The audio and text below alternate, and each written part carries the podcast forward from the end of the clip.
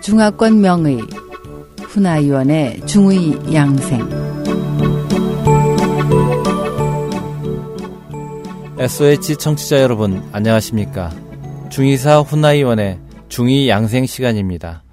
오늘은 질병과 사계절에 대해서 말씀드리겠습니다. 봄에는 생기고 여름에는 자라며 가을에는 거두고 겨울에는 갈물이 된다. 중의학은 도가 학술 체계의 하나로 천인 합의를 강조합니다. 도가에서는 사람의 몸을 하나의 소우주로 보는데요. 인체의 모든 기혈순환과 흐름에는 모두 대우주와 상호 연결된 통로가 있습니다. 그래서 자연과 우주의 특성을 빌려 사람의 길을 조절하고 칭과 뜸으로 사람의 기와 우주의 길을 연결하면 질병의 고통에서 벗어날 수 있다고 보았습니다. 선인들은 천인 합의를 중시해 소우주인 인체의 변화는 대우주의 기후 변화와 관련이 있다고 여겼습니다. 황제 내경에서는 모든 병의 원인을 비정상적인 기후 변화, 생활 습관, 성관계, 그리고 정서 변화 때문에 발생한다고 봤습니다. 추나 추동 사계절에 따라 질병이 생기는 상황도 변합니다. 봄에는 생기고 여름에는 자라며 가을에는 거두고 겨울에는 갈물이 되죠. 사람의 기 역시 계절의 변화에 따라 반응하므로 몸을 잘 보양하려면 계절의 변화와 조화를 이루어야 합니다.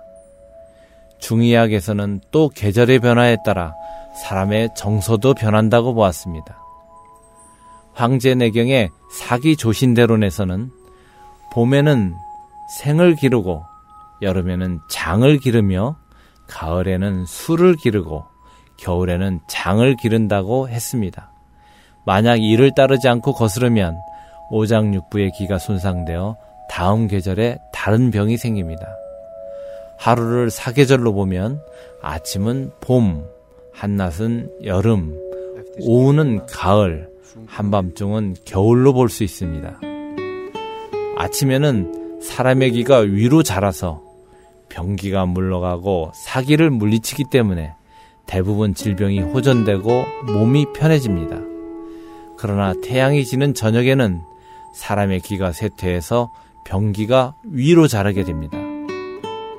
한밤중에는 사람의 기가 장부로 깊이 들어가서 안으로 갈무리 되면서 우리 몸에는 사기만이 남기 때문에 질병이 더 심해지게 되는 거죠.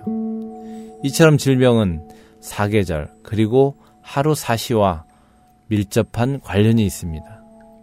질병의 상태를 관찰하고 치료하며 예방하는 중의학적 방법은 아주 간단합니다. 바로 음양을 조화롭게 하고 오행을 따르는 것이죠. 사기 조신대론에서는 사계절의 변화에 따른 양생을 중시합니다. 어느 계절이든 양생의 핵심은 사람의 기와 천지의 기를 하나로 동화시켜서 어떤 일을 하든 음양을 본받고 자연에 부합하는 것입니다. 그렇다면 만물은 사계절 변화에 어떻게 적응해야 할까요? 앞서 말씀드린 바와 같이 황제 내경에서는 춘생, 하장, 추수, 동장을 말합니다. 즉, 봄에는 생을 길러야 하는데 이 돌을 거스리면 간이 상하게 됩니다. 또 여름에는 장을 길러야 하는데 이 돌을 거스리면 심, 즉 심장이 상합니다. 가을에는 술을 길러야 하는데 이를 거스리면 폐가 상합니다. 겨울에는 장을 길러야 하는데 이를 거스리면 신, 즉 콩팥이 상합니다. 성인은 이 이치를 잘 알고 순종하기 때문에 질병이 생기지 않으며 만물을 잃지 않고 생기가 담이 없습니다. 그러나 사람들은 늘 이런 이치를 거스르지요. 그래서 쉽게 병이 생기는 것입니다.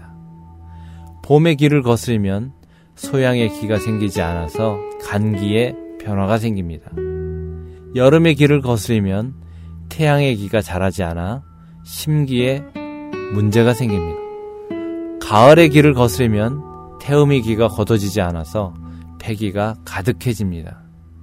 겨울의 길을 거스리면 소음의 기가 갈무리 되지 않아 신기가 가라앉게 되는 것입니다. 그러므로 사계절 양생 방식에 따르고 수면과 기상 시간도 자연에 부합하면 더욱 좋습니다. 그래서 봄과 여름에는 늦게 자고 일찍 일어나고 가을에는 일찍 자고 일찍 일어나며 겨울에는 일찍 자고 늦게 일어나는 것이 좋습니다. 이는 인체의 리듬을 태양 운행 변화에 따라 맞춘 것이기 때문입니다. 음양의 관점에서 보자면 봄과 여름은 양의 계절이라 양을 길러야 하며 가을과 겨울은 음의 계절에 속하므로 음을 길러야 합니다. 이런 이치에 순종하면 만물과 더불어 생장의 문에서 뜨고 가라앉지만 거스르면 근본의 본을 다치고 진실의 진이 무너집니다. 음양과 사신은 만물의 시작과 끝이며 생사의 근본인 것입니다. 이를 거스리면 늘 재앙이 생기지만 순종하면 난치병이 생기지 않습니다. 이런 상태를 바로 도를 얻었다, 득도라고 하는 것입니다. 그러기에 성인은 이미 병이 생긴 다음에 고치는 것이 아니라 병이 생기기 전에 고친다고 하는 것입니다. 이미 병이 생긴 뒤에 약을 쓰고 어지러워진 후에 다스린다면 목이 마른 뒤에 우물을 파고 전쟁이 난 뒤에 무기를 만드는 것과 같은 것입니다. 도를 얻은 훌륭한 의사가 사전에 병을 막고 도를 얻은 훌륭한 통치자가 혼란을 막아 나라를 잘 다스리는 것과 같습니다.